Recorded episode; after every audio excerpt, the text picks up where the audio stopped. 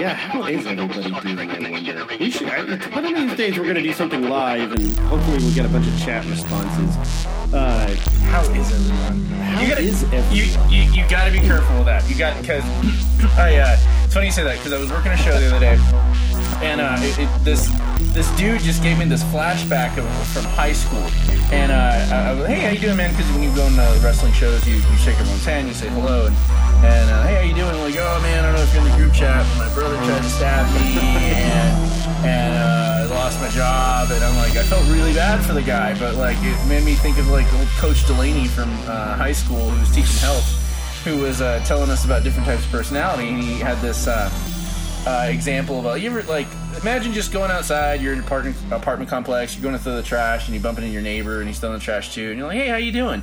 And you know, there's the type of personality. Like, I'm good. How you doing? Yep. And then you know, that's the end of the story. And then, and then you'll get the other type of personality. Oh man, things aren't going too good right now. My wife left me. My dog died. Car broke down.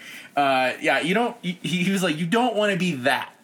like, don't I've do got that. a I've got an issue in that anytime anybody asks me how I'm doing, I actually answer, but I don't go into that much detail. Yeah, it's just it- like uh, I'm I don't- I'm all right. Like I'm, yeah, you know. uh, You know, given the way things have been going, today's okay. Or, uh, you know, I just, uh, I don't know what to tell you. I never, I can never just BS my way through that, that little greeting, and it, it kind of sucks. I- I'm not trying to disrespect the guy because I definitely wish the best for him, but it was one of those like, okay, that's a lot, course right, uh, uh, right away. um, But yeah, like things are good right now. Uh, it's 2020, things are good. I just, I, I, my one of my favorite letters is nine, so it's like I, I miss it being 2019 because I love Nine Inch Nails. Like it's so stupid, but uh, but we're gonna record some Star Trek tonight, uh, simulcast. Totally. Yeah, yeah. I was going to ask you because you're getting you're getting through the sixth season of Next Generation. Yeah. Uh, I'm going to throw out some questions about it, about some of the episodes, and I'll probably have to give you a primer on them because I know you don't know them like I know them. Um, let's see. Uh, you know, yeah, this season starts with Time's Arrow Part Two, and uh, we need to, we owe everybody a, a recording of that. We had major issues when we were recording that, and Yep. there was some kind of a recording problem in addition to. my personal level of fatigue, so I'd like to give that one another go sometime. Um, we were just talking about Realm of Fear, where Barclay had transporter phobia. Did you? How did you feel about that episode? I I love any Barclay episode. Like it makes me extremely happy just seeing Dwight Schultz and the the issues that they always tackle with him, just mental health wise. And I'm not saying that everything needs to be about some social injustice or some social problem that's you know in the spotlight right now, which mental health is, which is not a bad thing, but they they definitely touch on it. But at the same time, though, it's not overly preachy. It's like he he's got problems, but he's always working on it. It's always a Yeah. It's always something that's in development.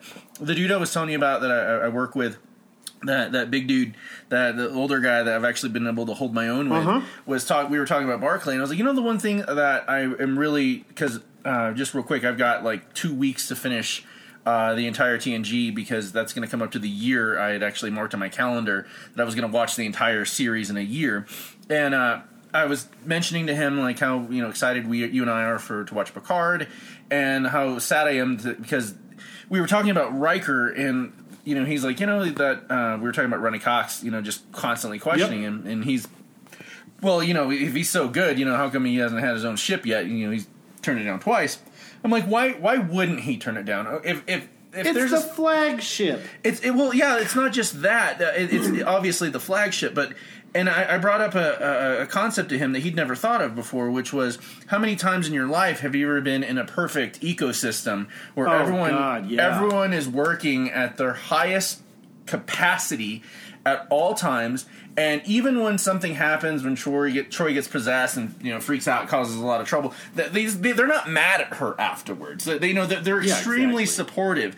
And and my reasoning was, of course, he wouldn't leave. Um, obviously, yes, the flagship, but at the same time, though, when when in your own personal life have you ever been able to maintain so many relationships at such a high functioning, uh, um, you know, manner with Oh, for real? so many people that you care about and they care about you equally. I'm like even like the the, the D and C listers of, of the ship. I like those guys. I mean, like you always point out like random uh, ensigns that are in this episode. I love that, and, and that's why he Oh, doesn't well. go.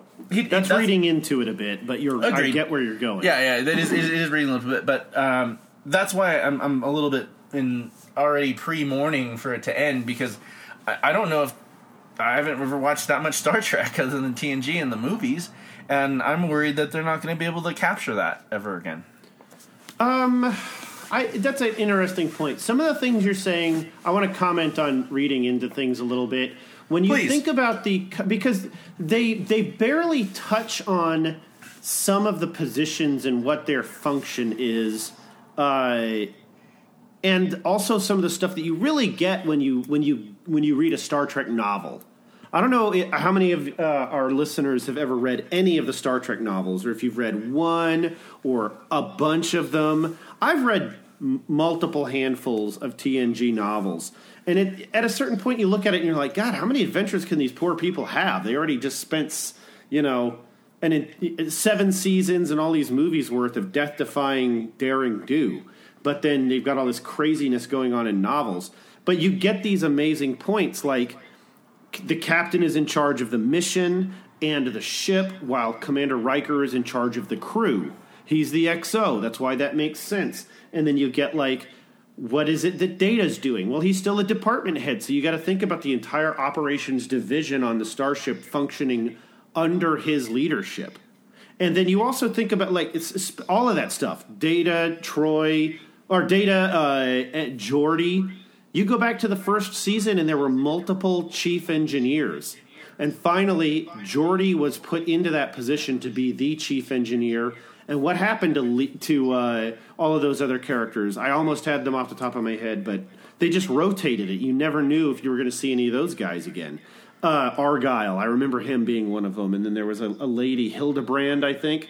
But um, actually, she might have been a transporter chief. But uh, the point I'm making is that you're on the flagship and you've got the only sentient android in Starfleet. You've got the only Klingon in Starfleet. That's enormous to be able to work in that environment and see the epitome of what can be done there.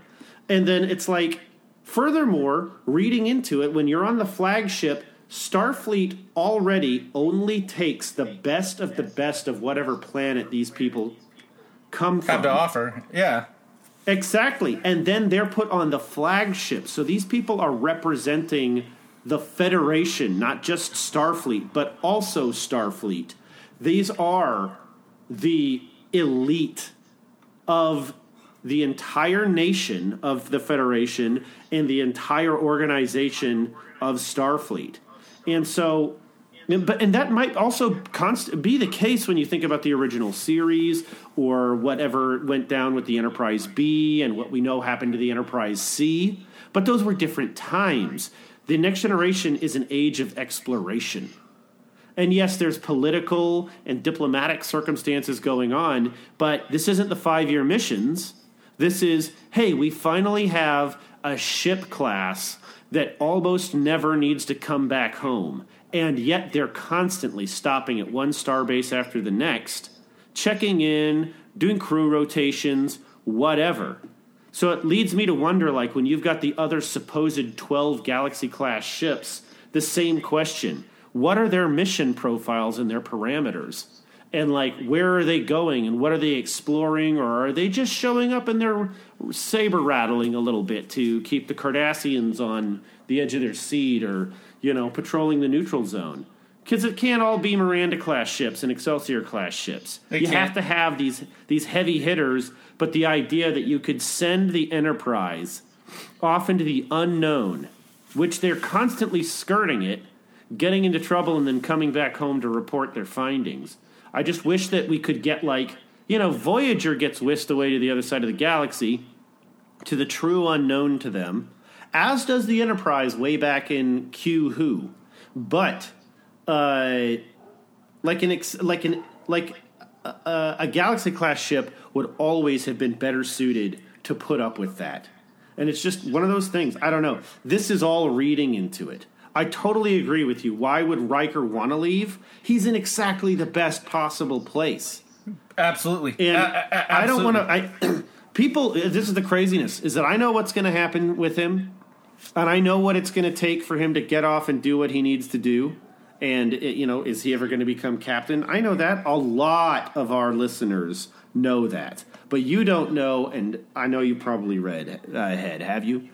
I have not. I've actually been. Oh like, my I, gosh. I, I'm usually a spoiler dude. Like like right before like I knew all the spoilers for Star Wars before I walked into um, uh, Rise Yeah. of Skywalker, and I was like ready to hate this movie, and it was great, uh, which is never happens. But uh, I, I, I get what you're saying, and and I love that you understand my point of view on that It- it- because honestly, it's it. I, I'm t- telling you my point of view as if I was Riker. Uh, yeah, I, eventually I'm going to be able to get my own ship. Or they already offered me two. No big deal. I'm going to get one no matter what. However, I'm in a perfect environment right now. It's something that almost never happens, whether with your family or your small circle of friends or your band. Uh, if, if, if that if that somehow makes sense, that that metaphor why why why fuck it up and leave? Because the the best of the best is happening with this crew. Um you might god it, you might be able to like branch out and do your your side gig but what really matters like uh, you you know when i pointed out like you know there's tool and a perfect circle. Perfect circle did pretty well um but they fizzled out. Tool still kicking ass. Like you, you really There can't go. mess you really can't still mess with that sort of thing. Uh, what- the dude from work he was he was laughing at me because uh, he was asking me just rando questions because he was trying you know he nerd dick measuring shit. And um and he he brought up like uh, the he was talking about how the new Picard trailer showing that we may or may not be pretty friendly with Romulans, and I'm like, I'll never trust a fucking Romulan in my life, never. like there is nothing you can say or do that will make me trust a Romulan. And he's like, you know who you sound like, right? And I'm like, uh, probably not. And he's like, did you ever see the very first episode where Sarek? Uh, was actually playing uh, well uh, the actor who played Sarek uh, was Right, playing, Mark Lenard. Mhm. yeah, the, he's he mentioned a character in that episode that was just like so knocked down, drag out, like old school. Uh, survived this war and this war, and will never trust a Romulan. I'm like, yeah, same for the Right. Cardassians. And he, he was like, they're the perfect enemy. Like they're they're the, The perf- Romulans are fantastic. Yes. Yeah, yeah. I think And the Cardassians are better because they are way more humanized. That's what he said. You- you, you misunderstood. He, he he the perfect enemy was the Cardassians, not Romulans. Oh, okay, got you. I mean, when you go back and look at all of the stuff that the Romulans do for petty reasons instead of nationalistic reasons, despite the fact that they're nationalists, and then you go in and you, you get into like Damar is my favorite Star Trek character. Damar, yeah, uh, from from Deep Space Nine. He was uh, he was Gul Dukat's uh, glinn. That's a lower ranking Cardassian officer. We never really get too far into what these titles are. And then, even more recently, there's a new book by Andy Robinson who portrays Garak on Deep Space Nine. And uh, apparently, he's the Castellan of the Cardassian Empire, which I guess is the highest ranking person in government, or he gets nominated, or I don't know what. I'm compelled to read it because the best Star Trek novel I ever read was A Stitch in Time by Andy Robinson. Uh, just phenomenal, uh, detailing Garak's life before Deep Space Nine and how he got into the trouble he got in. But like you look at Damar, who is memorialized in that book because he had the he had a story arc. You know how we always talk about uh, Johnny Lawrence from The Karate Kid and why he's my favorite character because he has this he has so much to overcome. And in that last moment, you're all right, Larusso. That is the same type of thing that Damar does. He Really? goes from somebody you who's just a nut, like who cares, and like that's just another another Cardassian with a line in the show, and that's a Cardassian who. Oh, wait a minute, that's that Cardassian that was working for Damar or for Du- Dukat last time, and then uh, wow, they're making a thing out of this guy. Like he's got, he's an engineer and he's got some leadership qualities, and apparently he's a petty jerk, but he's also like He's got a motivation. They just built and built and built this secondary character. That is the appeal of Deep Space Nine. If you're a Next Generation fan and you're like, oh, I love the core cast members, and like, oh yeah, I liked Lower Decks, and they had those those uh, you know ensigns and lieutenants and stuff like that, and that was cool. And then you like Barclay, who's not a main character, or Ensign Ro, and you love what they did with them, and you're like, I wonder why they didn't do more of that. Well, Deep Space Nine is lousy with it, like in the best way possible. All the secondary characters are absolutely entertaining and have full story arcs. Even Damar and Damar Damar's whole like the end of his story is amazing. Just and that's the thing. Like even when you're talking about Barclay, Barclay's going to reappear in Voyager. Oh, that and, makes me happy. Which, oh, dude, I watched it. I watched one of the episodes today, or I had it on while I was having coffee this morning, anyways. And um, yeah, it's just stuff like that.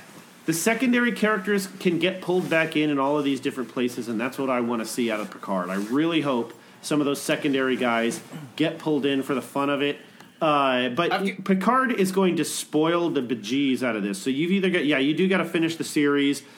It's going to be rough for you to do that and watch watch these four movies, but uh, I, I think I've, it's totally worth it. I've got a question for you. Actually, I got two questions for you. Uh, yeah, and uh, just a just a quick answer. How do you feel about secondary characters in regards to how they make people feel about themselves? And the the way I'm going to preface it is like when I watch Harry Potter uh, you know, in my mind, it's like I'm a Slytherin, and you know the good guys are always you know the the Gryffindors. And I when I meet people that are hardcore Potter fans, and they're like, "No, I'm totally Hufflepuff," and I'm, in my mind, I'm like, "Why the hell would you want to be Hufflepuff? Like, all those guys suck."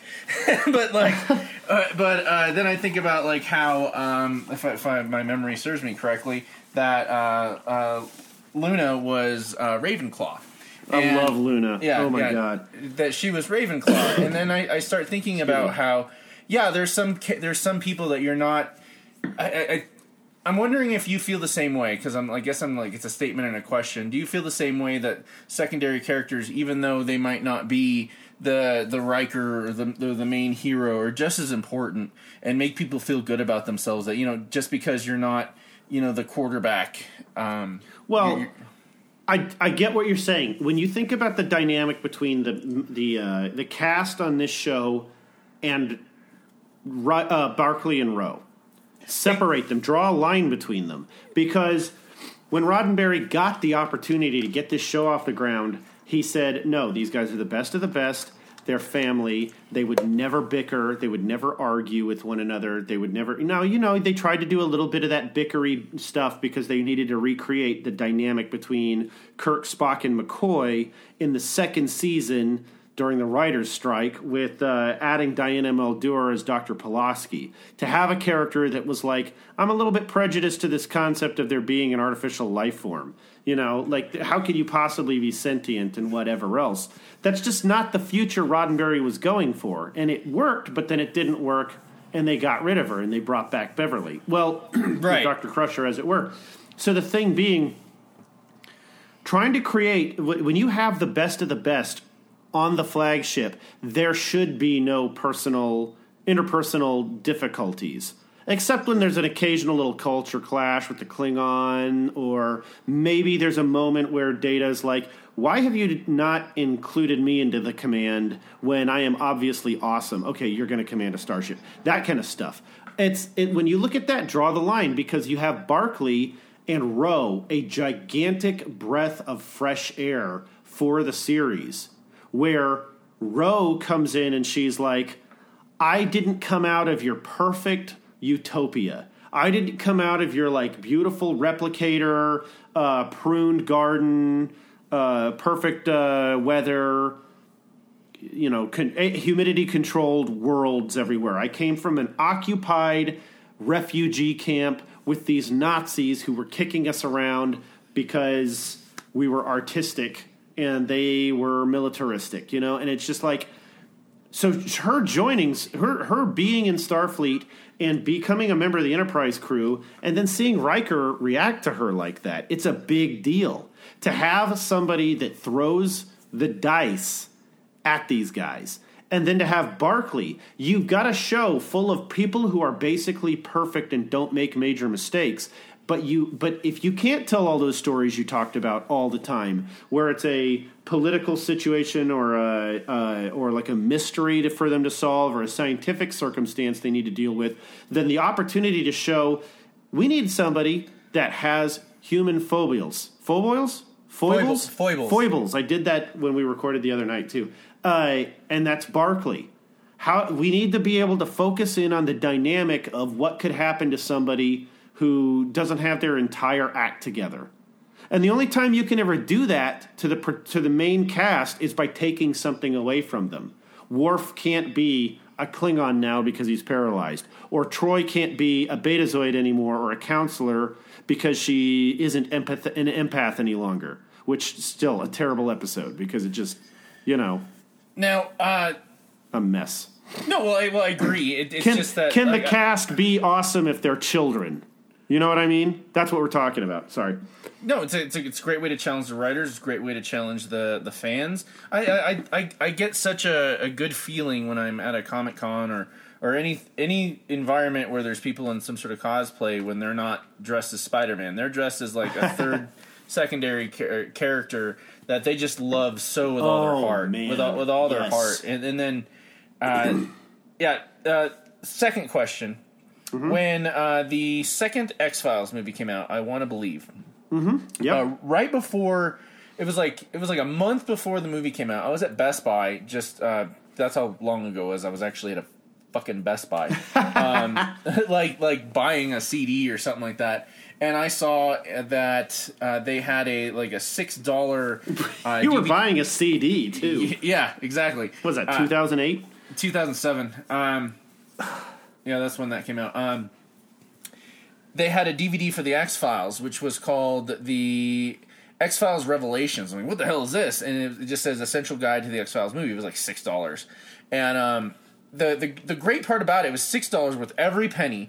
Whether or not it, it prepared fans, uh, whether they hadn't you know needed to. Oh, to, it's a primer. yeah, Got you. it- it- exactly. It was it was exactly that. It was a, it- it's for fans that needed to dust some cobwebs off their uh, uh, memory about why the X Files is important and why uh, this movie has anything to do with something that you'd care about other than a cash grab. And then also for someone that is just getting into the X Files that doesn't want to walk into the movie feeling like a dummy. You know, like you know, Sure. you're ninety eight percent of this this crowd is knows everything about the X Files. You don't just casually like the X Files. That that just doesn't happen. You either liked it or you didn't. And you know, it, it was it was a primer for that. Exactly. That's a great way to do it. And it contained six episodes. It had uh, Beyond the Sea, uh, the pilot, the host, which is the fluke man, uh, the the fluke man one, uh, Clyde Bruckman's Ugh. final repose, the Memento Mori, postmodern Prometheus. Uh, which is the, one of my favorite episodes. It's the black and white one that, sh- and the the mom should have been played by uh, Roseanne, but they couldn't do that, and it was pretty much uh, well, it, you got to watch that one. That was a great one. Uh, Bad Blood, um, which was a one of the Oh, yeah. more hilarious episode, and Milagro, and it every every one of those episodes had a theme and something to do. Not everyone had every episode had something to do with the I want to believe, but it it it set the tone right, so you'd understand why when Scully freaks out about one not wanting to chase monsters in the dark anymore. You, you get a good idea why, as opposed to if you'd watch them all and then you're like fully immersed. Um, it it helps get to that full immersion part. Uh, my question to you is is if you could pick six episodes off the top To of your primer head for Picard? to, to primer for Picard, whether if one of your picks Wow. is, is a movie. yeah, definitely. And and, and, and just to, to help you out here, so from what I've seen so far, uh, in in the in the previews, one thing uh, you you set me right the other day was hey Inter, Inter, uh, Enterprise D like it's back, and you're like no no it's not, and then also you we, our theory that that the girl Picard is trying to save is actually a Borg queen. Uh, another thing is that you you see data in the in the in the teasers, and I read the other day that one of the the um, God, I'm spacing. I'm getting. You know, when I get excited, I get all spacey. one of the stipulations for Brent Spiner to come back was that they would not ruin the ending of, of, of Nemesis.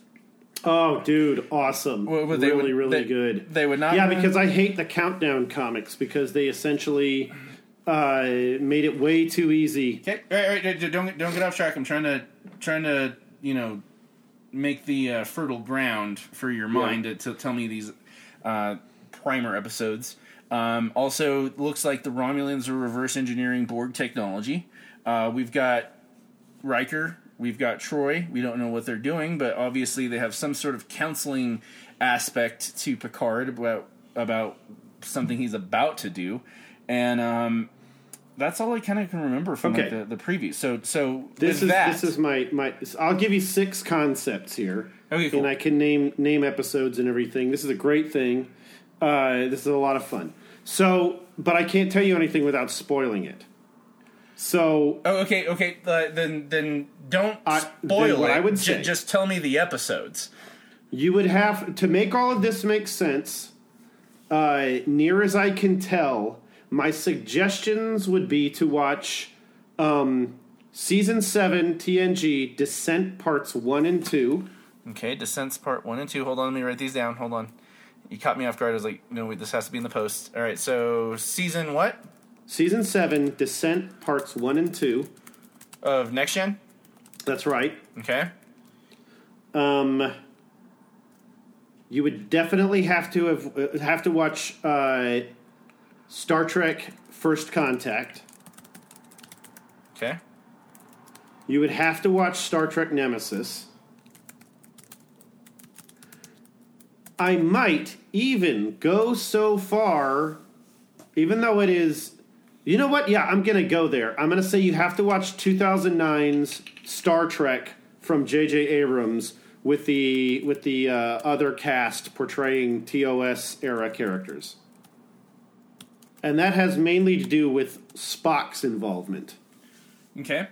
because I think that the Romulan situation in Picard has a ton to do with that and Nemesis in particular. What about I, Borg? Oh, great, great point. Except that Descent will probably take care of that. Okay, okay, so I'm removing it from the list. Okay. You know what? I would I would stick it in there because the Borg individuality concept is so critical there. Okay, wha- what about anything to do with uh, 7 of 9? I would probably suggest watching Scorpion parts 1 and 2 from Voyager. Anything else? You could go with Unimatrix one, uh, Zero numbers one and two from Voyager, or even Endgame from Voyager would go a long way. Now, I know that's a huge list. So if you were sitting here and you were like, okay, what's the Brent Spiner angle?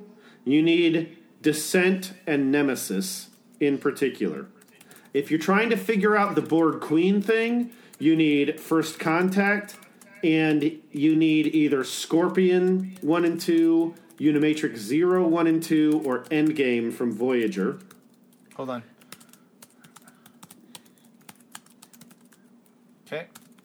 And Okay. um, if you're trying to figure out the Riker Troi angle, it's gotta be Nemesis. It's all Nemesis. All right, it'll be on the post. This will go out on Yeah. Friday. Yeah. Too true, though, you know, I mean, Trekkers, Help me, help me say it's so much. That's a huge primer. Yeah, but even then, like you, I mean, it's okay. So X Files isn't exactly Star Trek, so uh, you you can get the tone from six seven episodes. Yeah. Uh, in, in regards, to I just threw out like six feature length episodes and films. You know, that's a ton of material if that's what you Yeah, want to watch between now and Thursday. it's it's worth it, and especially if you you want someone wants a primer like that, you you, you use that word that was way better. It's a great word. To, yeah, thank, um, uh, did you say that or did I say that? You, you said that. You said that for Yeah. sure. Um, I, I was going to use introduction, um, but even then, guys, if uh, just before I forget that it's it's X Files Revelations, it's like four dollars off of eBay right now. Um, I've got like two of them in case the the first one messed up that I always watch because it's just it's nice to have those episodes. um, I'll see what we can do about having some links or something like that on uh, on the post for Friday um, for people that are trying to catch up to Picard. And uh, I'm I'm still confused about how to watch this. Is this going to actually be on CBS or only on CBS All Access? That kind of seems like no, it's just of a subscriber surface. Yeah, that seems like a lot of bullshit to me to just buy CBS. Hey, you know what? I don't think it is.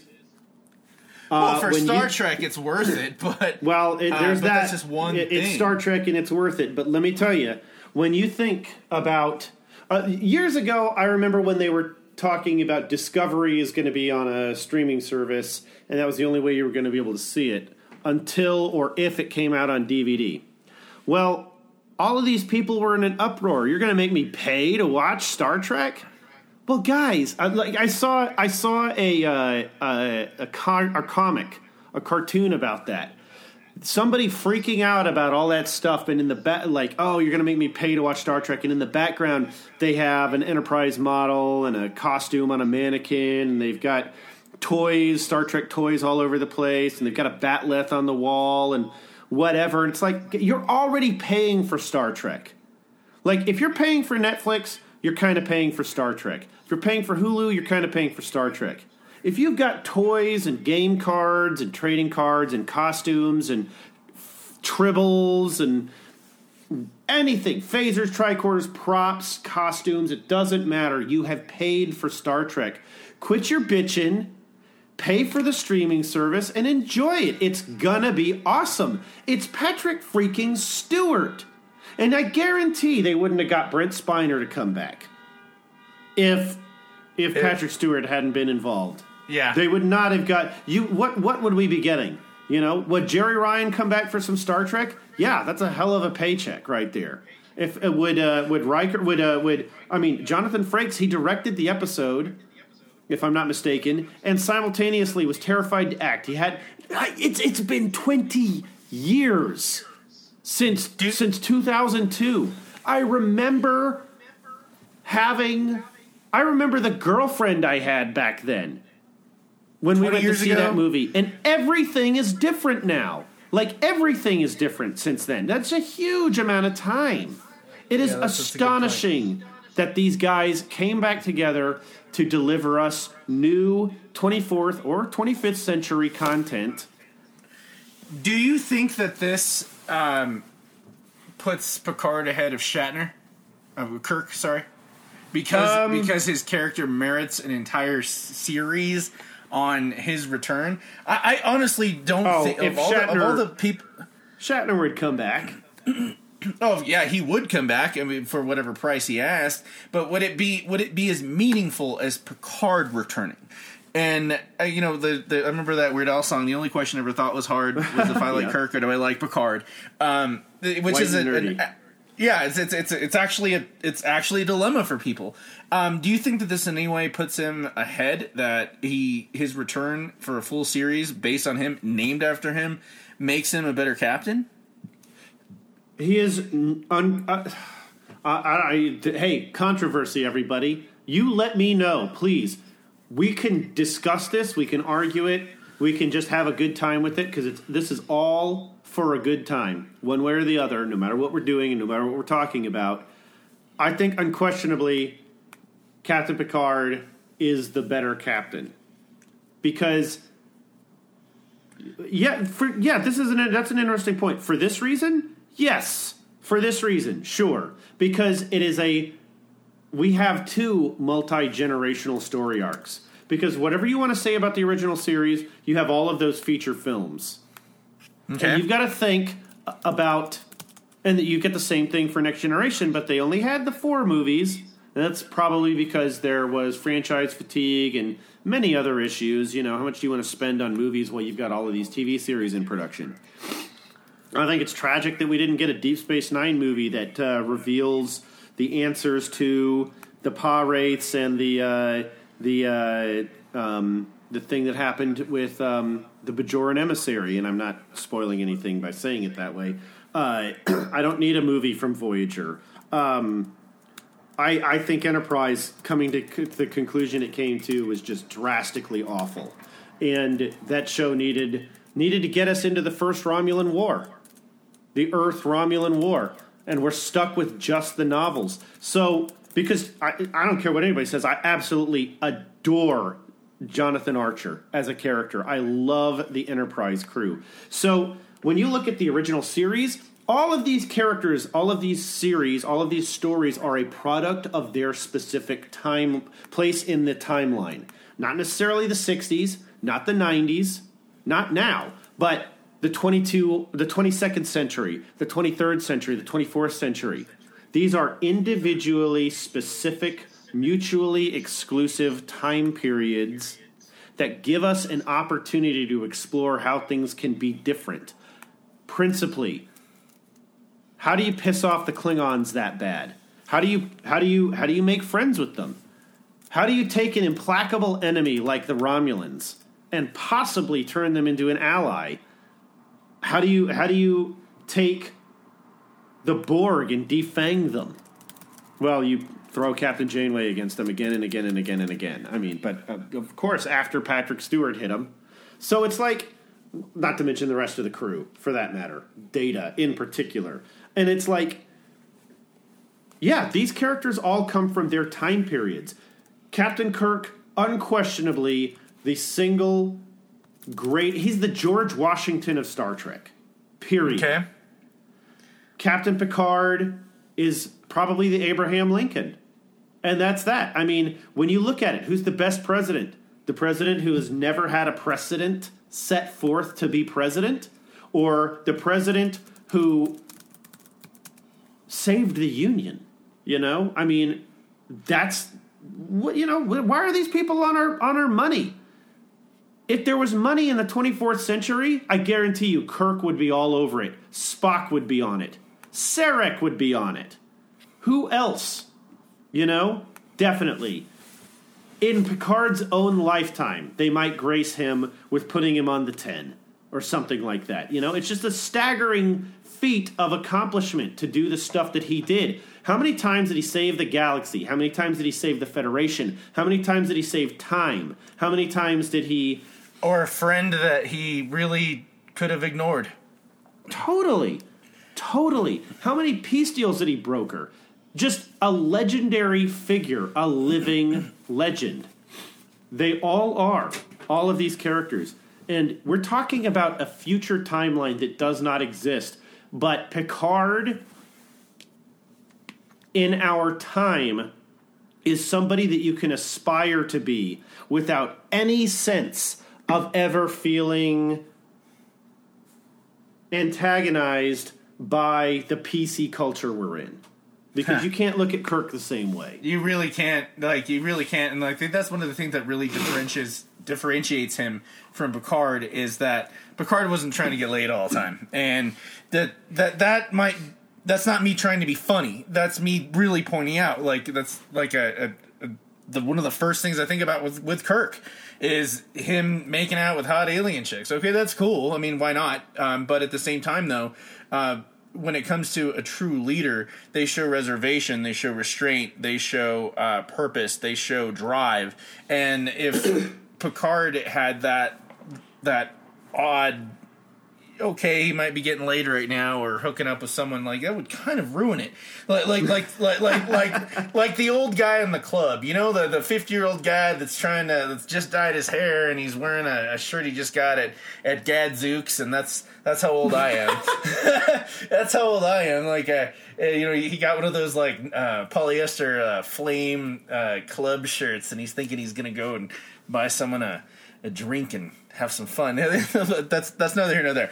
Um, the fact that that sort of thing isn't there, that he that he has control and discipline, is what really attracts me to that man. And, and as as a if if I was a follower, priorities. yeah, exactly. You're not going to find him like, well, where's Picard? Well, he's no, you know, we don't want to, we don't want to say. That's never Yeah, going to happen. a, he like he he put a tie on the door. yeah, yeah, that's never going to happen.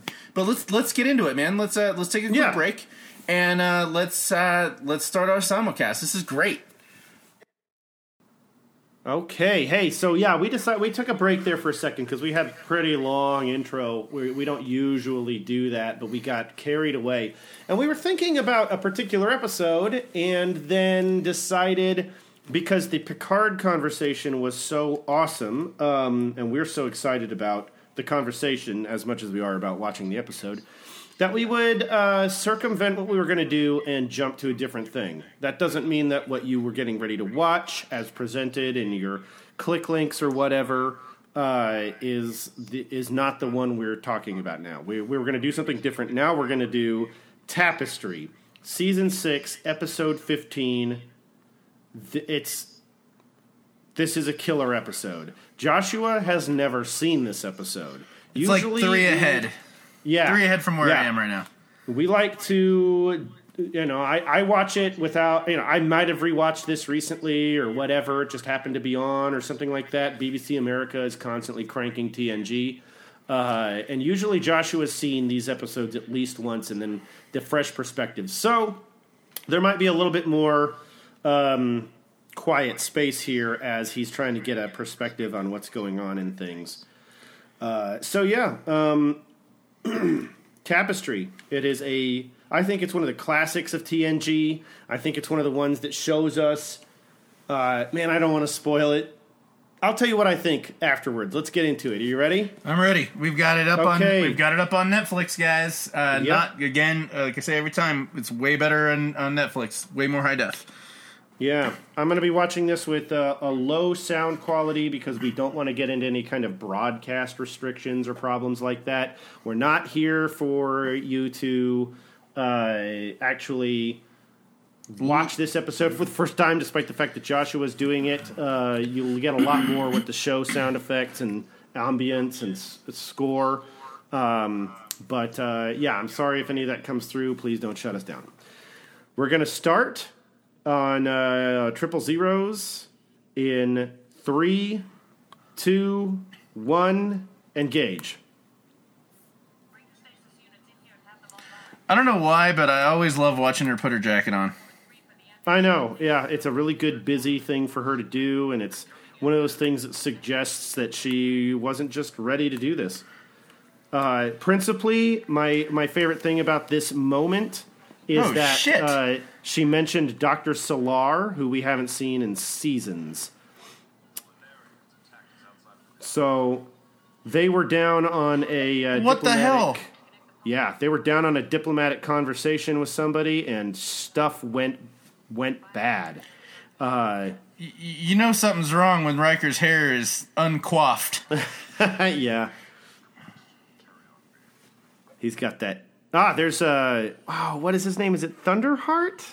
I can't think of that character's name, but uh, might be Martinez. He might be Martinez. Oh, the cortical stimulators. They use those variously throughout the series. Is there anything a medical tricorder can't do?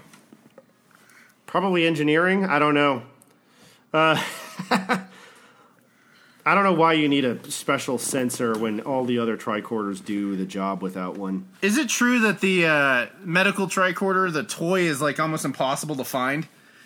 I don't know that. I'll check eBay here in a little while. Here you go, buddy. Now you are you getting this with the the sound? You're hearing this right? Yeah, aren't 'cause- you? Oh, oh my. Okay. You didn't know this was coming. No.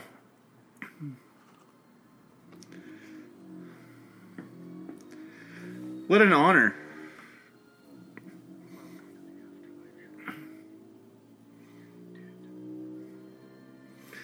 Do you have to be such an asshole about it? I mean, at first I'm like, what an honor. And it's like, oh, hey, guess what? You're dead, you dumb some bitch. Yeah, uh, man. Yeah, I, I did watch the uh, Q episode of Voyager. What? There's several, and um, uh, it was the one that introduced his son to the series, and um, unfortunately, we never get to see that that kid again. I don't know if he's acted in anything else or done anything else. Whatever. So, yeah, like I said, uh, Captain Picard injured and went into a cardiac arrest. Now, if you recall, in season two, uh, Dr. Pulaski showed up to help take care of a heart transplant. He needed a new, he needed a replacement for his artificial heart. This episode is going to detail how he got that thing in the first place, let alone other amazing things. I do quite recall some of the characters. When we get into some of these uh, sequences here in a minute, you're going to know the ones I'm talking about. Uh, we definitely had some of these performers' costumes because they're not the typical 24th century Starfleet uniforms. Uh, when I was doing the auction, that is. And uh, trying to put those things together into something that was not piecemeal was a little bit difficult.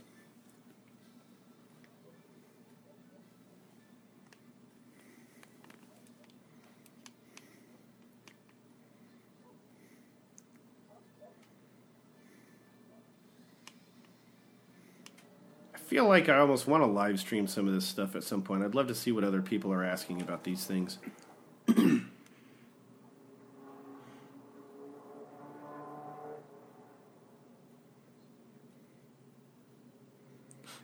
His his powers extend to the afterlife, or or no? This is still in his head. This got to still be in his head. I'm not saying anything. There's no way.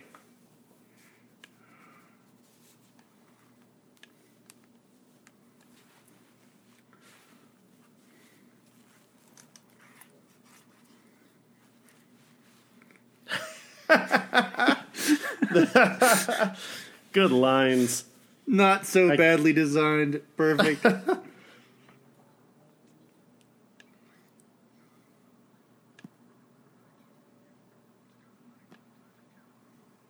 This is the only time we see a performer functioning as his father. That's kind of awesome.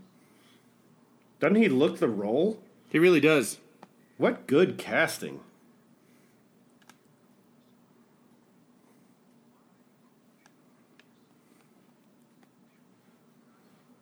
Isn't this ridiculous? The- Even the idea that your father would appear in the afterlife and give you a hard time about your decisions. You still look- I mean, I know me. Picard is not a young man, but it's not like he's wasted his life. Yeah, He's done, even if he ha- didn't have any of the life. it's not Worf and Alexander. Jeez. Yeah, right?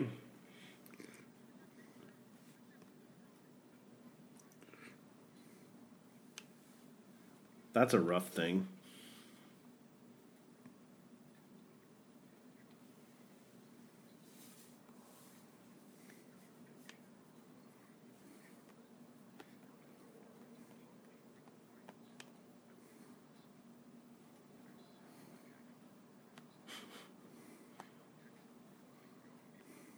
I wonder though, you know, after you know, there's Tasha Yar, of course, and then there's um oh Wesley Crusher's dad. I can't suddenly think of his name, but uh I mean, God, yeah, there's got to be somebody he regrets his actions being involved with killing. However, that's the staple of Picard. That's the resilience of his person and his character. That he doesn't dwell in regret.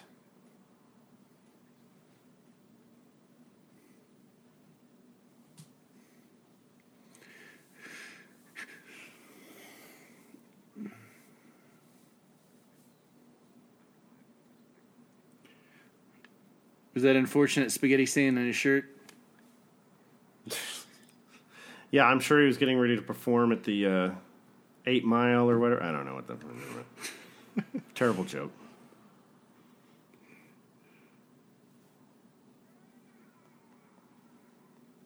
There's young Picard. Is that his bar fight? Yeah. Nausicaans. Nice. That kind of looks like a young Brett Cullen. Oh, damn.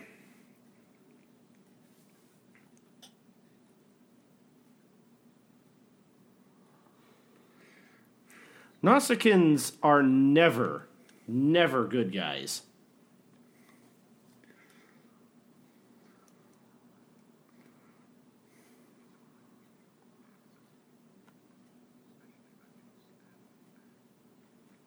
We definitely had gag versions of that knife, and we had uh, I think we had metal ones that were very chrome, and then we had um, molded foam rubber versions for stunts.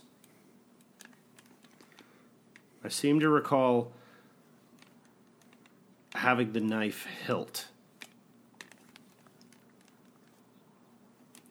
Getting to the point where I have a really hard time remembering every little thing about the auction. It was three and a half years, almost, if not, I think it was. It was over 10 years ago now. It, it finished, in, it would have been 10 years ago in 2019.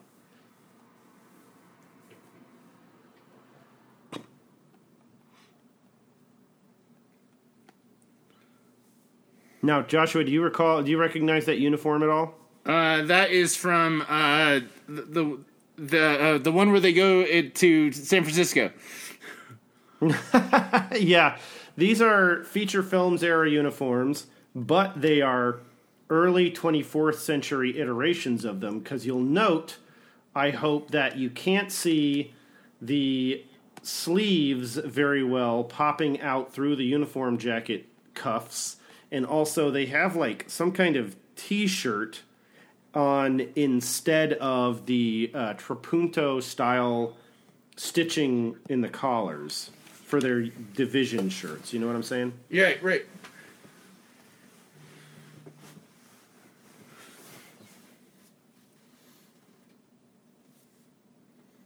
Now the the background ones did not have the cool chain stitched in. You're catching it in the glistening. Yeah, it's also not the same fabric. Oh yeah, the back yeah the background performer ones. It it's pretty. It it Even was kind of the same. even, fabric. even his, it, it looks more tweed.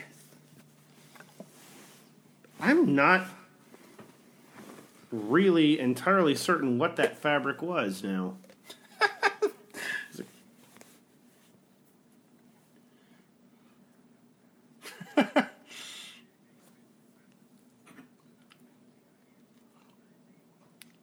Is he just keeping his mind alive while they while they work on him? That's exactly what's happening. Do you think Q actually has to do anything to help? No, but at the same time, though, he's keeping. Well, yeah, he could wave his hand and Picard could be magically alive, but I think he wants to watch uh, the the crew save his body while he keeps the mind alive and have some fun with Picard because he really does consider him his best fucking friend. Stands a chance. Well, I'm not going to tell you. I mean, it's not beyond Q for sure. It definitely happened in this Voyager episode to a certain degree. Ooh, nice chess set. that is a gorgeous chess set. Mm. I wonder if those are glass or acrylic pieces. Those got to be acrylic. There's no way they'd make those out of glass. They, they're, they'd be used too much. Oh, it, it, it didn't have the cling of a of glass. That's a that's post production After Effects. You can't trust any sounds you hear in a show except for the voices. Okay. And even then, a lot of times, like I had the movie Memphis Belle on last night, and I thought to myself, you know, I've watched this since I started working in the film industry, and like they are wearing oxygen masks through most of the movie. The the ADR, the sound, the the uh, recording of the voices after the movie was complete must have taken everybody at least a couple of weeks to get through it all.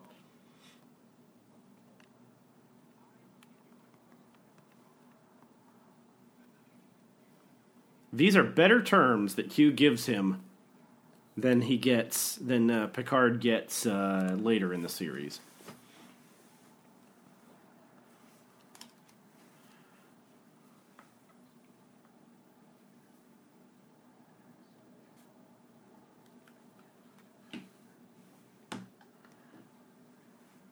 Starbase Earhart. So you see the rank on his on his uh, sleeve matches the rank on his uh, shoulder strap. Right? So he's an ensign, and um, Ensign Picard. God, at least they kept the belt, and they. It's just so disappointing when you see them slowly moving away from this style of costume.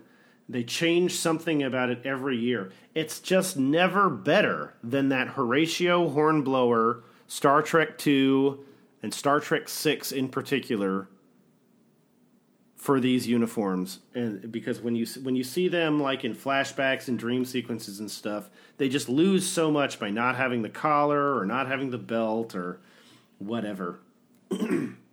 Transitioning into that first season TNG style spandex jumpsuit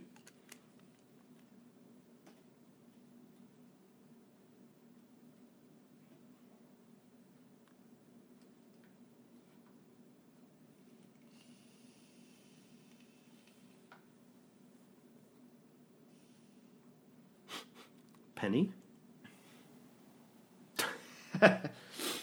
Penny.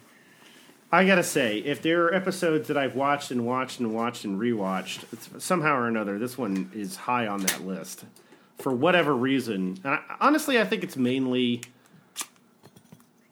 the character building aspect of it. You know? I agree. Yeah. Yep. I gotta go take care of some business. This Oh, completely. look con- at this place. Oh, time for This- a fight. This does not look like a Federation bar on a Federation starbase to me, but whatever. It's it's the Blue Note in Oklahoma City. Jeez. Yeah, it's foggy enough for it. Probably vapey enough. Baby.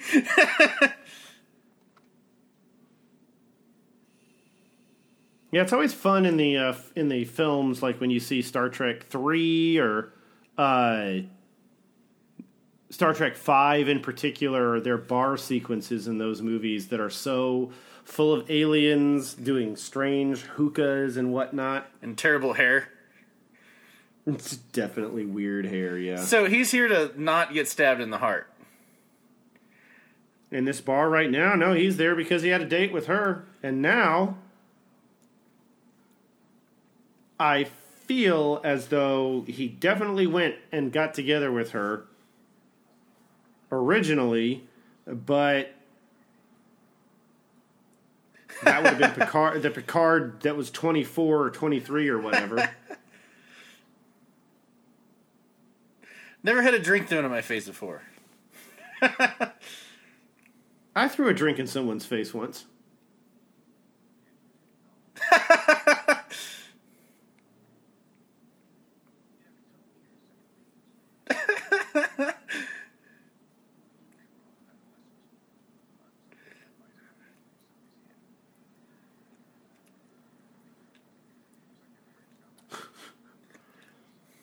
Oh, this this episode spawns tons of obnoxious, uh, tons of of of uh, of lines, tons of people saying the Nausicaan line repeatedly.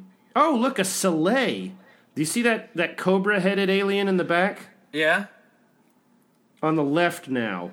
They were in So first a- uh, the first like three or four episodes of uh, of TNG. It's space bumper pool. it pretty much is. It's called Domjot.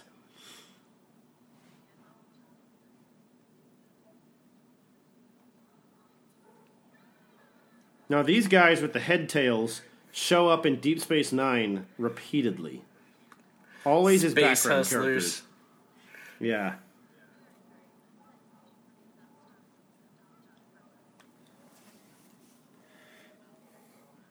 That guy's got to be like an Eric Stoltz like body double and like literally everything.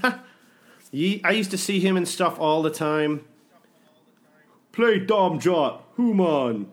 Human play Dom Jot. So everybody says that all the time whenever they. Uh, I don't know. It's just one of those things that Star Trek fans picked up on because of this episode.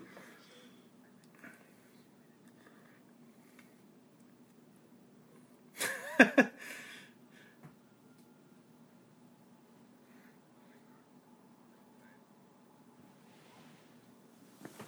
now this guy Cor- Corbin, he, if I'm Yeah? not mistaken, in one of the Section 31 novels is kind of a bad guy. Like he makes some I don't know if I, I don't feel like I finished that book. I feel like uh I feel like he made some poor life decisions. Even being a Starfleet officer. Because it happens, obviously. All those admirals being jerks. Sorry for the pouring sound. I am uh, reheating my tea, everybody.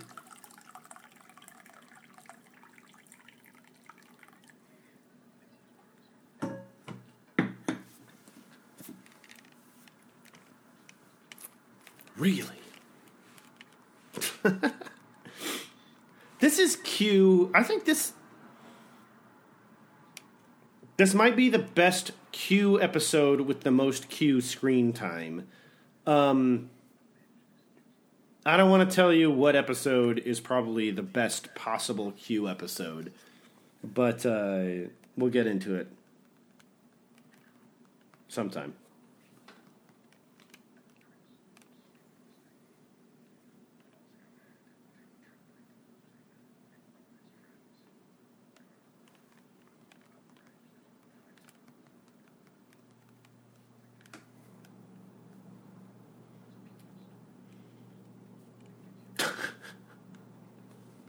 He's got the best quips in this episode too.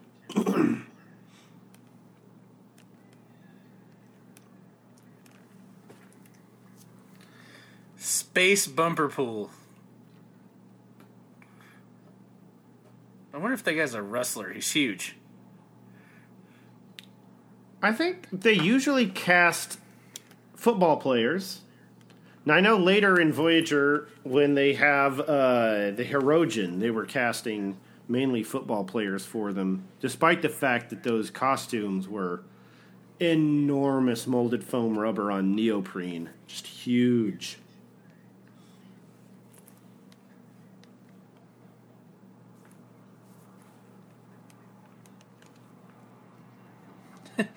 Dong.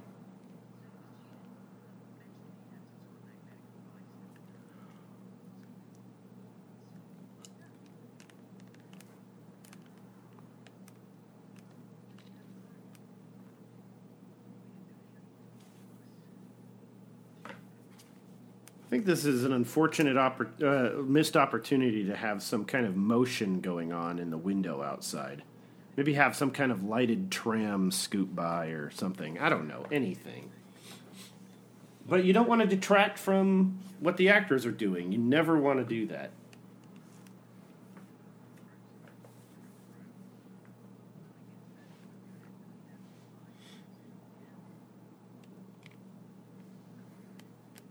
I guess when you think about space station type scenes in movies and television, look into the difference in production value. This Agreed. episode already cost plenty. You know, this isn't what they'd call a bottle episode. Obviously, they had to build this set. Nothing about this set can look like what we're used to seeing on the Enterprise. Agreed. There are right angles everywhere. Then this Plus- kind of like Plus, you have to slave stuff. over. Uh, you, you got to slave over. Sorry, I didn't mean to interrupt you. Um, No, no, you got to slave over like their own personal possessions because that's something important. Like the the small trinkets that they keep.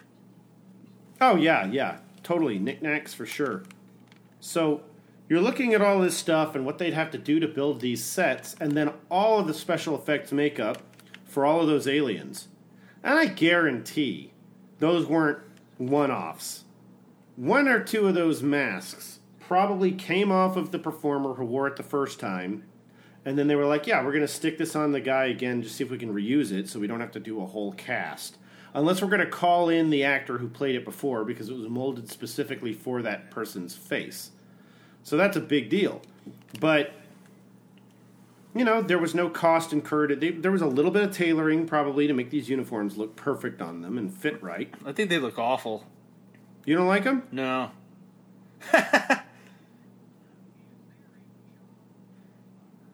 That was my brother's favorite line in all of Star Trek. He thought that was the funniest. Jean-Luc Picard? You don't like these uniforms. What's the deal? Why? I don't know. I just there, there's a hokiness. Like they've got the X Men type belt, um, and I have one of those belt buckles. Space UPS.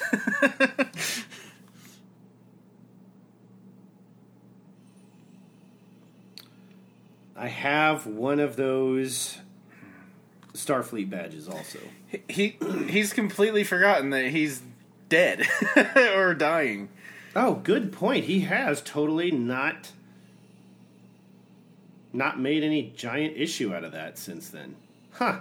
He's just stuck in the moment. You're totally right. I don't think I've ever seen it from that perspective.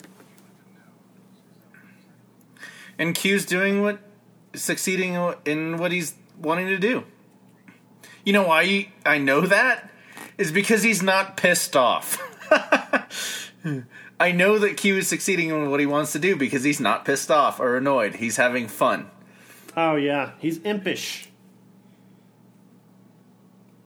So I'm sorry. Yeah, the point that I was making a little bit ago about space stations. Go back and look at like, you know, you watch Deep Space Nine. You look at look at this. You look at a lot of space stations. Think about a space station uh, or a starbase that you would see in one of the feature films or like Total Recall or something like that.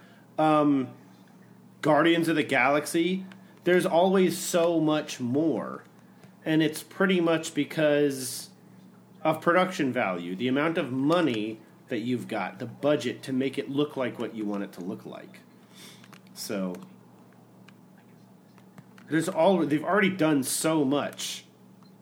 They do a really great job here. It's just it's not going to have that feature film quality. Even when you go, look at 10 forward in the regular series. Okay, you know, it's it's clear, it's spacious, but then when you get to 10 forward in Star Trek Generations, it's like, geez, what is going on? That is the most crowded I've ever seen that place.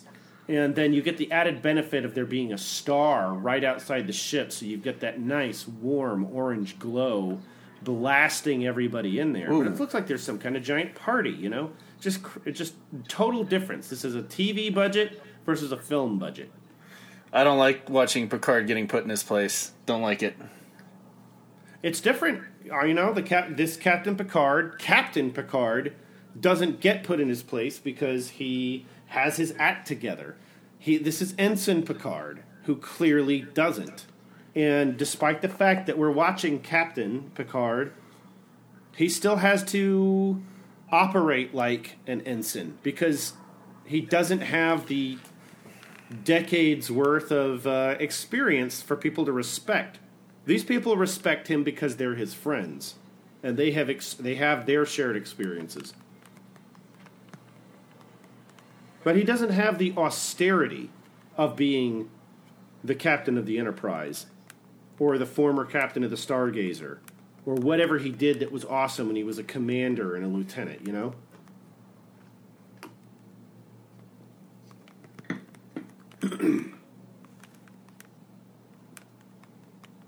She notices it though, obviously. We're watching it. Gosh, she's so familiar.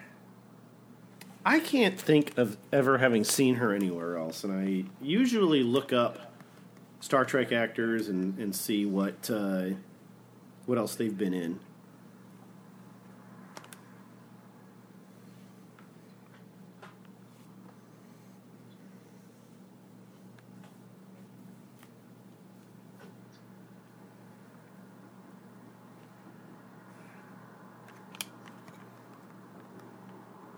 She makes me think of uh, the the gal that played um, Deathstrike, Lady Deathstrike in X Men Two, X Men United.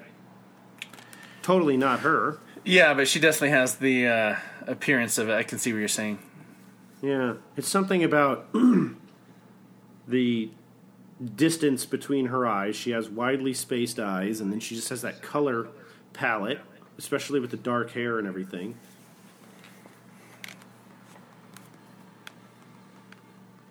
Speaking of other Patrick Stewart properties,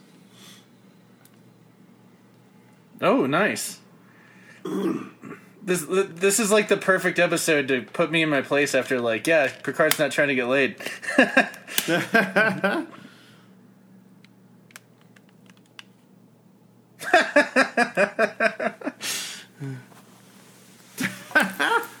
hey baby. That is a tiny bed, though. That is definitely a one cadet bed.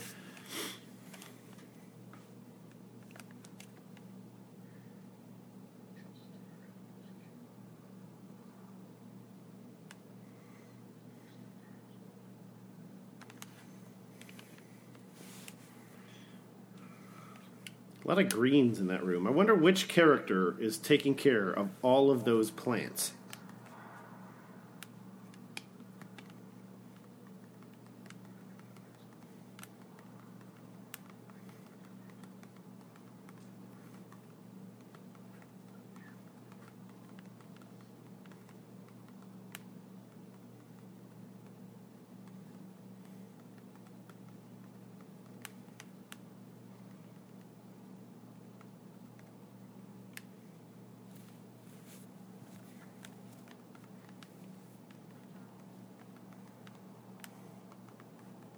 Do you think he did the right thing coming in there and kissing her on the forehead? I do because you you still gotta give her that attention, but at the same time though, it was it was a warning. Like you're not gonna like what I'm about to hear, but I I, I still respect you. I, I I don't know. I mean, I feel like Well, he knows that he's in a situation where nothing he does is going to change the future. So he could get away with anything, but his captain's era restraint is keeping him from doing anything that is authentically untoward. This was totally a reciprocated, consensually motivated, romantic moment. I think it's just unfortunate that she's changed her mind.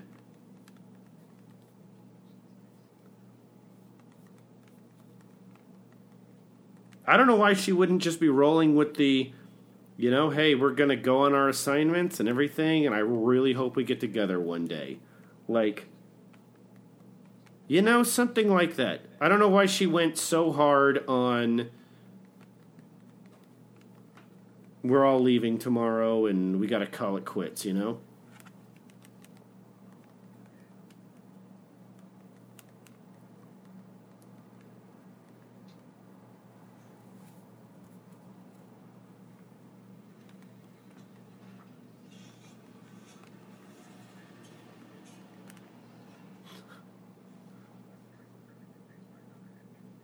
I feel like I've thrown more than one drink in more than one person's face.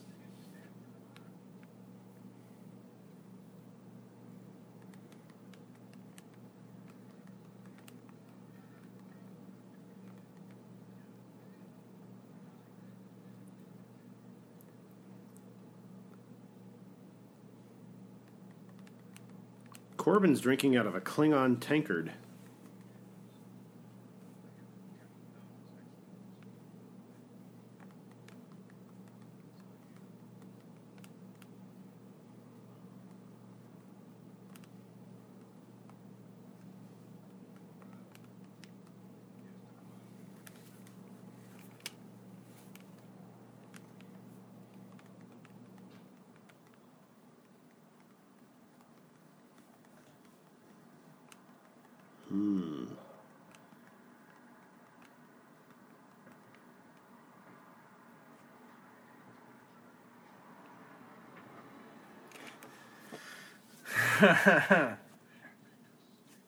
Human play dom-jot.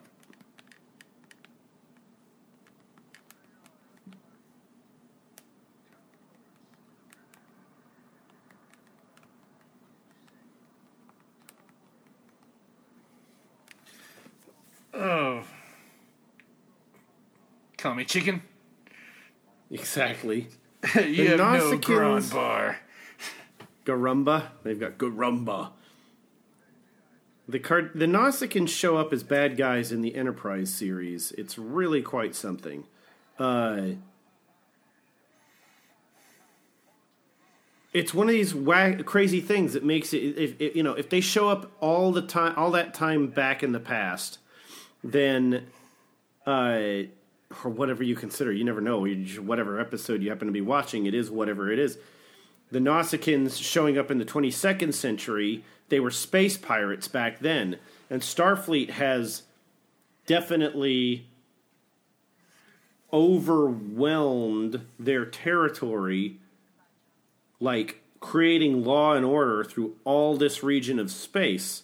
Thus, the Nausicaans can't act like them. Oh, here you go.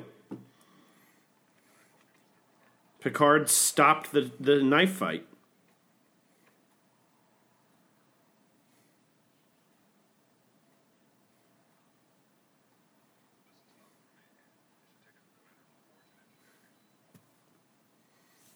Interesting. I think it's going to get more interesting for you. Look at his rank. Yeah.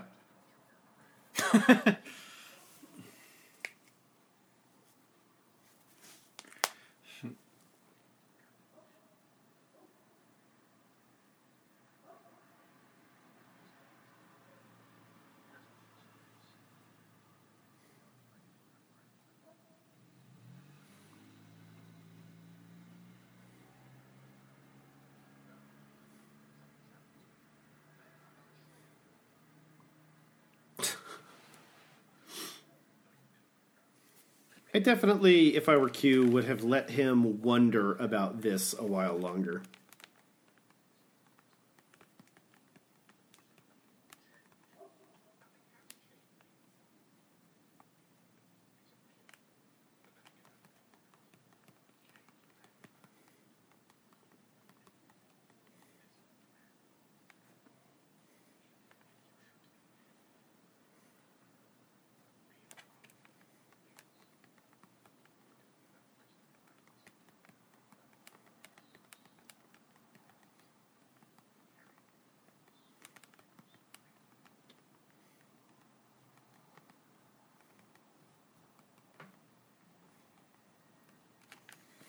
Interesting. And I don't even know why he would have been stationed on the Enterprise.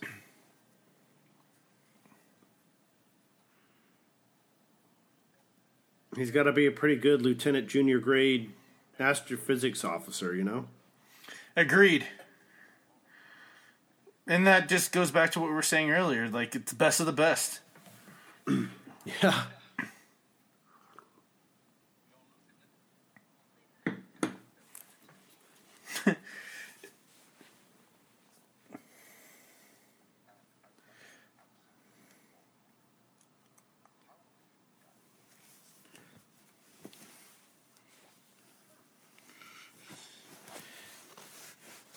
You really try. You really try. Yeah. but punctual's the best I can do. You've never missed. You've never missed a day of school. Jonathan Frakes, seriously, what a good moment.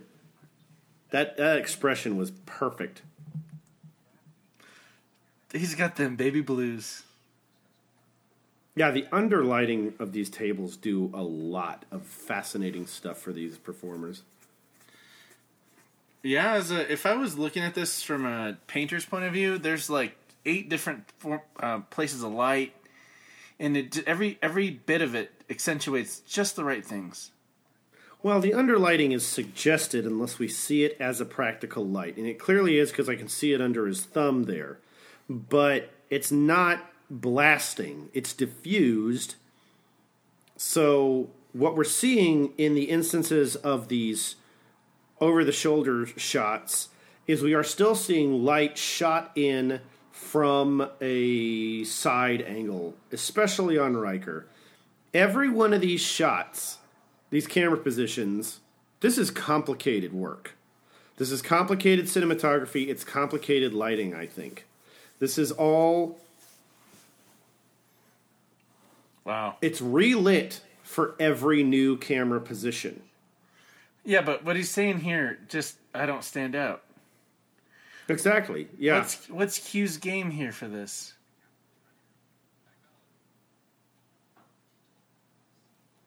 You'll Go oh back- dude, you'll know. You'll know it in the end. You'll find out Go back to your if you don't figure it out. This is the image on the game card that I really appreciated for Lieutenant Junior Grade Lieutenant Picard.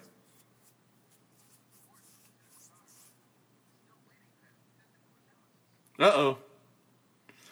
I would definitely have.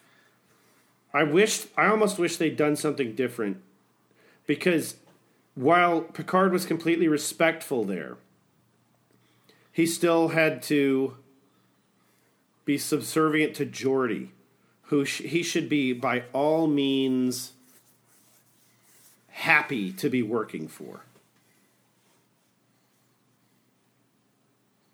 Here we go.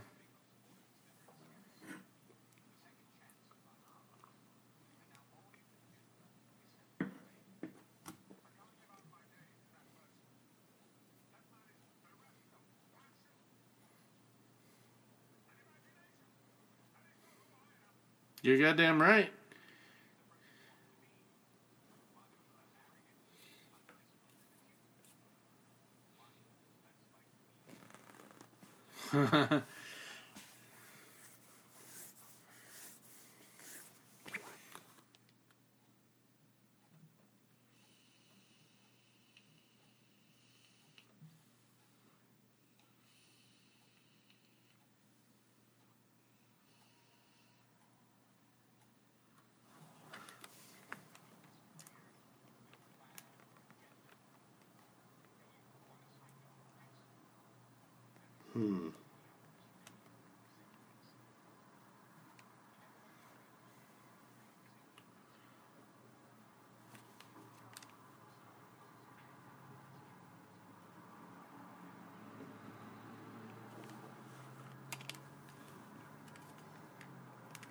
This is making me wonder if I'm not doing enough with my life.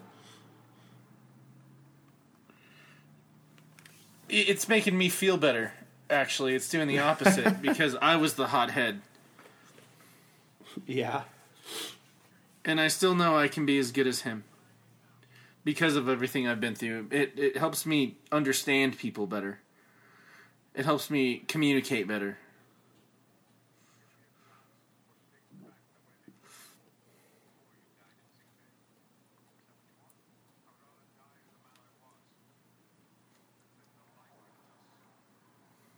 Beautiful. I get it now.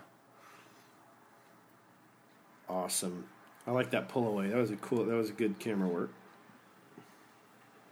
It's not so much the camera work; that's the operator doing their job. That was a good decision on the part of the director, Agreed. and the uh, the production or the, di- the director of photography. Boom! Yeah, that's what I thought you said. Look at this. This is some beautiful original series style uh, fight Dun dun dun choreography. yeah, exactly. the blocks are really nice. The kicks really work. It's those those ridiculous like hand clasped throws like that. Like you, you're just gonna mess your hands up doing that. Yeah, Unless those- you wrap wrap one hand around the other. but you're still gonna punches dick is- up your your net your thumbs doing it. Sorry, what? Yeah, Oh! those those those double punches. Ooh. Yeah, you can't just hit someone like that. You're gonna break your fingers.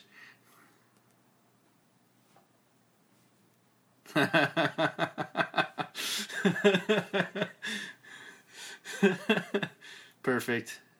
Awesome.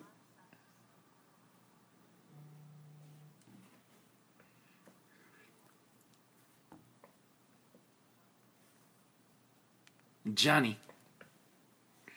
You just ate a massive space sloppy Joe. I appreciate that this microfiber he's laying on. There's that streak next to him on the left, Yeah. where someone ran their fingers down it or something. It's still there. Nobody messed that up in the uh, and so in continuity. That's very helpful. I get Okay, it. Okay, this is the crux here for you, man.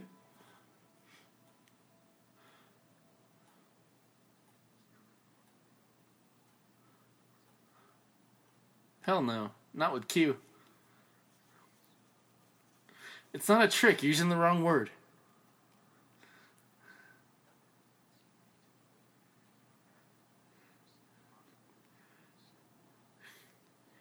Can you imagine how full of delight Riker is right now that Picard is sharing this with him right now? Oh, I, I thought this episode ended with Counselor Troi. I couldn't remember. I mean, the the, the fact that Picard, Jean-Luc, is being Jean-Luc, not not Captain Picard, and, and opening up that is a Mm-hmm. big deal. Well, it makes more sense to me that he would talk to Riker because Riker is a guy that's on the command path. Right, but but even then, uh, but like without the training the guy that's going to be better than you, without him having to kill you Sith wise, uh, the the the matter of respect and camaraderie that he he's confiding in him, and and Ricard, look at Ric- and and.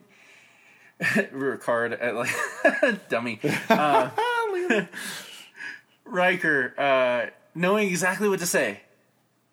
Uh huh. Uh huh. Yeah.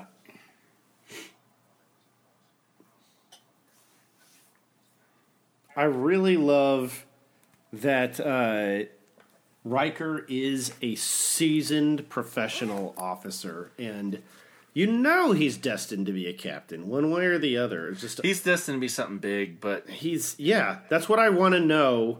I'm going to stop it before we go to the next episode. But Yeah, me too. um, I want to know what happens in that command. I'm- oh my goodness! The next episode has Deep Space Nine in it. all right.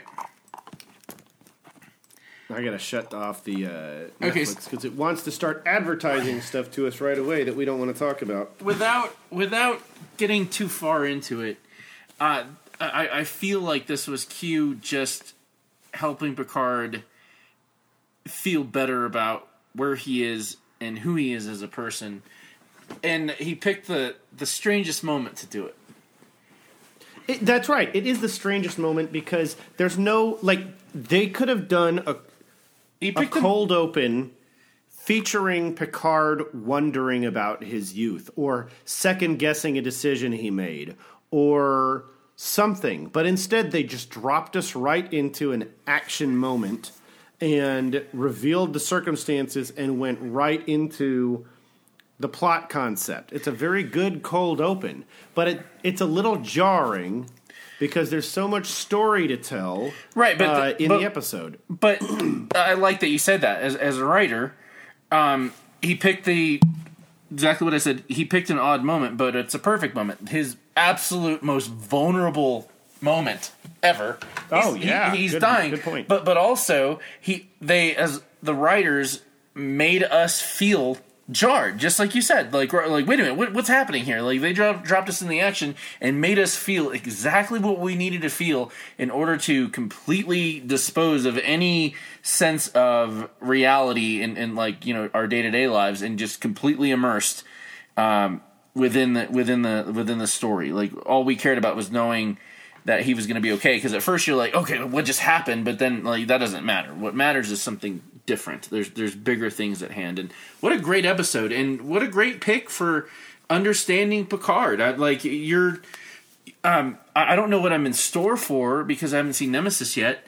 Um, but at the same time, though, I feel like when he has to go to certain places, uh, that this episode is absolutely going to help me understand why he's making his decisions, uh, which is precisely why I asked you your your list of episodes or movies that we need to watch in order to fully immerse ourselves in Picard. Thank you, I appreciate that. Yeah, yeah, man, absolutely. I'm glad to. That was just such a such a fun game to play. People uh, people ask me stuff like that a lot of the time. Um, I, I always have an answer, I guess. You know. You do. Um, yeah. Yeah, it's totally rad. That was a great. That that's a great episode. It's awesome to see a character that we have so much uh, attention put into And- knocked down so far, and then how does he still dealt with it properly? but this was the first time I've ever trusted Q. Uh, yeah, I feel like he's a little bit more. I, I I would love to see a captain character who would be so excited to see Q. Oh my God, Q, you came back! It's so great to see you. I would hate you that. Know, I not- would. I would hate that. oh well, I mean, just like somebody who's not somebody who's going to outwit Q necessarily, Right. But somebody who's going to be like, I know you're here. You're going to try to do some crazy antics, but it's just like to be graced in the presence of something so powerful. Like, take us someplace, show us something fascinating that will change our entire species concept of It- what it is. in your concept, know? I, I can see your excitement in that, but I just, Mm-hmm. uh, but I, I agree with you. I'm not disagreeing with you, but Q would never ever posture or, or, or show up a second time to anyone that would geek out every time he showed up. Like that. that Yeah, it's true. that- Q Q would never do that. Like w- once the, the they fanboy out on Q, he'd be like, "Nah, I gotta find someone that can challenge me." Because I I, I, I I think that's one of the reasons why he continues to keep coming uh, back to Picard specifically is because Picard is a human that can actually challenge him uh, on an intellectual level, um, whether or not they put that chessboard there uh, on purpose or not, or if it's just a random prop. But they can play, and Picard has a, a solid shot, despite the fact that he doesn't have omnipotent power like Q does, at, at outwitting this man or, or God or or entity. I guess that's the best way to say it. Yeah, he's in. yeah, he's definitely a non corp. Well, yeah, he's a corporeal entity, I think. But um, I I always appreciate that you know their first contact with Q is in the first episode of the series, and he persists in the 24th century, which is not to say that Q doesn't exist preceding this or the Q continuum for that matter. We never saw them in the original series. Then they did not bring Q into Enterprise, and I hope they don't bring Q into Discovery. You know, they they constantly cross the uh, continuity lines by, oh, we're insinuating the Ferengi into this 22nd century episode, but nobody ever hears them be called by that name, so how would anybody know? Eh, Or something like the Borg or something like that. It's just like every time you dick up the continuity, that's what pisses off the fans. And I'm not talking about the fanboys. I'm talking about anyone who cares about the the franchise more than the producers clearly do. Oh, well, they'll watch because we stuck John de Lancie in this episode. Well, you'll have him play somebody else. They'll watch because Brent Spiner was in the episode. Was he playing Data? No, he was. Oh man, when they did that on Enterprise, it was actually awesome. It made a load of sense, and uh, they found a way to explain some really incredible stuff. And but you know, without it being a without it being messy. So I'm just glad they haven't screwed up the Q continuum by throwing him in Discovery and whatever else for that matter. But I know John de Lancie feels like it's something he can't really do anymore because he's like I, I'm trying to play an ageless entity. And clearly we're Yeah. seeing Brent Spiner show up as Data and there's I'm gonna say he probably Age. weighs a little bit he looks he looks Yeah. older, it's just the way it is. Yeah. So But that's Yeah. that's all I that's all I got for this episode, man. I really hope uh, you Mindfielders really enjoyed this and uh, got a good glimpse of what you should expect uh, uh, tonight, actually, because I'm going to release this on Thursday morning uh, when you get to watch uh, Picard. Uh, Colin, you got anything to lead us out? Oh no, I'm very excited to see Picard this week. I'm glad. I'm so excited to watch it with you. Uh, my friend Leslie's gonna. We're gonna watch it also. It's one of those things. We're probably gonna. I'm gonna end up watching it multiple times a week.